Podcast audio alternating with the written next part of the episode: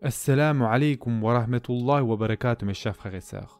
Qu'est-ce qu'on sait d'autre sur Ya'juj et Ma'juj Dans un autre hadith, dans le Musnad d'Imam Ahmed, dans lequel le prophète sallam a dit Vous vous plaignez qu'il n'y a pas d'ennemis, c'est-à-dire les jeunes sahaba se plaignaient car ils voulaient se battre. Vous vous plaignez de ne pas vous battre, mais vous allez continuellement vous battre jusqu'à ce que Ya'juj et Ma'juj arrivent. Et c'est vraiment ce qui s'est passé, n'est-ce pas? Depuis la mort d'Ousmane ibn Affan, an, il y a un continuel combat, et ce jusqu'à Ya'juj et Ma'juj. Et le prophète sallam les a décrits et il a dit qu'ils auraient des visages plats, des petits yeux, aux cheveux jaunâtres, dévalant de chaque colline.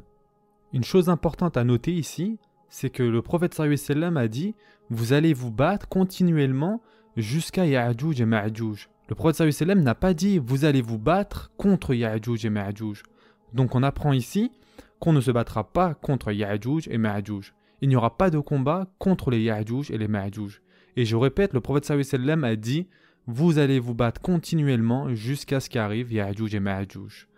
Un autre hadith dans Sahih Bukhari, le prophète sallam a dit je jure par celui qui détient mon âme dans sa main, vous allez continuer le Hajj et la Umrah, et vous continuerez de planter des arbres même après Ya'juj et Ma'juj.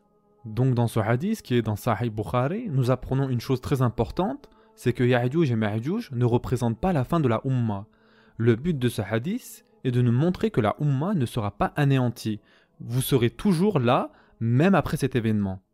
Vous continuerez votre Hajj, yani, vous continuerez de vivre votre religion, et vous continuerez à planter des arbres, donc vous continuerez aussi votre dunya. Comme on l'avait dit au début de la série, une des prédictions du prophète sallam, pour ceux qui se souviennent, le prophète sallam avait fait trois doigts à Allah. Et l'une de ces doigts était justement Ô Allah, ne permet à aucun ennemi extérieur de détruire ma umma, n'est-ce pas? Et ceci a été vrai durant toute l'histoire, jusqu'à nos jours, et continuera d'être vrai jusqu'au jour du jugement. Dans un autre hadith qui se trouve dans Bukhari et Muslim, le prophète sallam allait voir une de nos mères. Et il était préoccupé par quelque chose. Et il fit un cercle avec son index et son pouce, et il dit Malheur aux Arabes, car un fléau est maintenant très proche. Et Umm Salama demanda C'est quoi ce fléau? Aujourd'hui, un trou de cette taille, en montrant toujours son index et son pouce, a été ouvert dans le mur de Ya'juj et Ma'juj. Et ce hadith se trouve dans Bukhari et Muslim. Umm Salama demanda alors Ya Rasulallah, pourrions-nous être détruits alors qu'il y a toujours des personnes vertueuses parmi nous? La piété ne nous sauvera donc pas? Et le prophète sallam a dit Oui, même s'il y a des gens pieux parmi vous, si la vulgarité est prévalente dans le monde, la piété de quelques individus ne vous protégera pas. Certes, cela les protégera, ces personnes pieuses, le jour du jugement, mais la société en elle-même ne sera pas protégée lorsque la corruption, le mal, la fitna, la nudité devient prévalent de partout. La piété de quelques personnes ne vous protégera pas de l'azab d'Allah. Si vous comprenez ce hadith, mes chers frères et sœurs, vous comprenez aussi que la moindre des choses qu'on puisse faire, c'est d'essayer d'être plus pieux pour nous protéger de cela. Donc, ce hadith nous apprend que Ya'juj et Ma'juj ont déjà formé un petit trou durant la vie du prophète sallam. Dans un autre hadith, dans At-Tirmidhi, Ebu Huraira raconte que chaque jour qui passe, Ya'juj et Ma'juj essayent de creuser encore et encore dans ce mur, et tous les jours ils se retrouvent face à face avec un ange. Et l'ange leur dit Ça suffit pour aujourd'hui, allez-vous-en, retournez d'où vous êtes venus. Et lorsqu'ils reviennent, le lendemain, toutes les brèches et trous qu'ils avaient creusés ne sont plus là. Le mur donc revient à son état initial et il est intact. Jusqu'à ce qu'un jour, c'est-à-dire le jour final, l'ange mentionnera la fameuse phrase Allez-y, rentrez chez vous et revenez plus tard, Inch'Allah. Et donc le lendemain, lorsqu'ils reviendront, le mur sera dans le même état qu'ils l'avaient laissé la veille. Et donc ils continueront de là où ils s'étaient arrêtés et ils arriveront donc à passer à travers ce mur. Dans un autre hadith dans Sahih Muslim, nous apprenons qu'après la mort du Dajjal, Isa va féliciter les gens qui l'ont suivi et va leur donner des consolations. Et durant cette période de temps, Allah va inspirer Isa qu'un nouveau groupe est arrivé et que personne ne pourra les battre.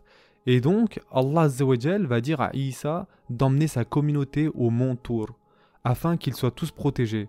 Et ensuite, donc, Allah va relâcher les Ya'juj et les Ma'juj. Donc, les musulmans ainsi qu'Isa ne les verront pas et seront ainsi protégés. Dans ce hadith, nous apprenons que Ya'juj et Ma'juj sont si dangereux, si maléfiques, qu'Allah dit que personne ne pourra les battre. Et ce qui est intéressant, c'est que cette même armée, c'est-à-dire l'armée de Isa qui vient de battre Dajjal, on leur dit à eux vous n'avez pas la force nécessaire pour battre Ya'juj et Ma'juj. Et ça va être tellement horrible que Allah les protège même, ne serait-ce que de voir Ya'juj et Ma'juj. Ils vont tous se réfugier par le commandement d'Allah subhanahu ta'ala. Ils vont tous trouver un abri et être en sécurité avant l'arrivée de Ya'juj et Ma'juj. Et donc ils vont rester à cet endroit pendant combien de temps? Allahu a'lam. Dans une narration, il est mentionné que Isa et les personnes qui ont cru en lui vont rester dans cette grotte tellement longtemps que la tête d'un bélier mort leur sera beaucoup plus précieux pour eux qu'un sac de mille pièces d'or. Et pour ceux qui ne savent pas, la tête d'un bélier est quasiment inutile, il n'y a quasiment pas de viande, rien qui a vraiment de la valeur nutritive. Mais ils seront restés si longtemps dans cette grotte que même cette tête de bélier leur sera plus précieux que 100 pièces d'or. Donc on ne sait pas combien de temps ils vont rester, mais cela nous donne une idée de l'intensité de leur faim. Et puis finalement, au bout d'un certain temps, ils vont demander qui est volontaire parmi nous pour voir ce qu'il se passe en dehors de cette grotte. En d'autres termes, ils cherchent un éclaireur. Un homme se portera donc volontaire et il sera considéré comme le meilleur d'entre eux. Et pour lui, c'est clair et net, il va mourir et il y va en tant que shahid. Et il est dit que lorsque cet homme sortira de cette grotte, il verra à perte d'horizon que des cadavres de Ya'juj et Ma'juj. Le monde entier sera rempli de cadavres de Ya'juj et Ma'juj. Et donc, il avertira les autres personnes et ils sortiront tous de cet endroit. Et ils ne verront pas un seul espace sur cette terre excepté des piles de cadavres de Ya'juj et Ma'juj. Et bien sûr avec ça une puanteur énorme qui se dégage de tous ces cadavres en décomposition. Et ils vont tous désespérément supplier Allah subhanahu wa ta'ala. Et Allah va leur envoyer la pluie. Une pluie si abondante que la terre va être nettoyée de toutes ses impuretés. Donc un nettoyage en profondeur de la terre et de ses cadavres. Et dans une autre narration, il est dit que Allah subhanahu wa ta'ala va envoyer un certain type d'oiseau qui ramassera tous ces cadavres à la surface de la terre et les emmènera ailleurs. Nous avons aussi dans le Musnad de Imam Ahmed, et qui se trouve aussi dans d'autres livres d'ailleurs de hadith, que Allah subhanahu wa ta'ala va envoyer Ya'juj et Ma'juj, et qu'ils descendront de chacune des collines. D'ailleurs, c'est aussi mentionné dans le Coran qu'ils descendront de chaque hauteur. Ya'juj et Ma'juj passeront par Et-Tabariya, et ils boiront de Et-Tabariya, qui est un très grand lac. Et le temps que le dernier d'entre eux passe par ce lac, il ne restera plus d'eau. Et les derniers qui passeront diront Avant, il y avait de l'eau ici. Et Isa et les gens qui l'ont suivi seront coincés dans une grotte jusqu'à ce que la tête d'un bélier ou d'un agneau mort leur est plus estimable que 100 pièces d'or, comme on l'a déjà mentionné. Ensuite, ils feront des doigts à Allah subhanahu wa ta'ala pour les sauver de Ya'juj et Ma'juj. Et donc, Allah va envoyer une maladie sur eux. Comme on l'a déjà dit, Ya'juj et Ma'juj ne vont pas être tués par la force physique avec les armes ou des épées. Allah subhanahu wa ta'ala va leur envoyer une maladie qui va les attaquer directement leur nuque. Et ils vont tous mourir comme s'ils étaient une seule personne. C'est-à-dire, lorsque l'un d'entre eux va mourir, tout le reste mourront en même temps. Pour faire simple, une mort simultanée. Tous ces milliards de Ya'juj et Ma'juj mourront d'une mort instantanée et simultanée, comme si c'était la mort d'une seule personne. Il y a encore un autre hadith. Ya'juj et Ma'juj vont conquérir chaque territoire sur cette terre, et ils tueront tout le monde. Une chose importante ici, qui est-ce qu'ils vont tuer? Tout le monde, sauf les personnes qui ont suivi Isa. Donc toutes les personnes de l'armée de Dejjal qui ont réussi à s'échapper, ils mourront aussi toutes les personnes sur Terre n'ayant pas embrassé l'islam, ils mourront. Donc les Ya'juj et les Ma'juj vont conquérir le monde entier et ils vont arriver au mont Tour. Et comme vous le savez maintenant, Tour est là où se trouvent Isa et les gens qui l'ont suivi. Et ils ne verront personne à conquérir. Et donc l'un d'entre eux va dire Nous avons conquis tous les habitants de cette planète, maintenant allons conquérir les habitants des cieux. Et ils tireront des flèches avec leurs arcs dans le ciel et Allah subhanahu wa ta'ala va faire en sorte que ces flèches retombent sur terre imprégnées de sang. Et ils diront Nous avons maintenant conquis aussi ceux qui se trouvent dans les cieux. Et ensuite, Isa va faire des doigts à Allah subhanahu wa ta'ala et la suite, vous connaissez maintenant. Concernant le lac dont on a mentionné, Tabariya, la plupart des personnes pensent qu'il s'agit du lac de Tibériade.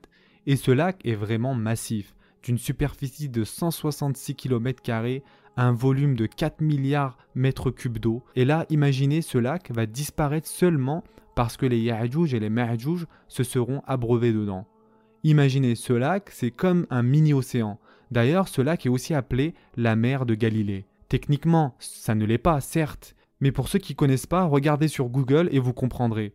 De l'eau à perte de vue. Et là, on apprend donc que toute cette eau va disparaître avec un seul passage de ces Ya'juj et Ma'juj. N'est-ce pas incroyable? On va s'arrêter ici pour aujourd'hui. Il nous reste encore pas mal de hadiths à traiter.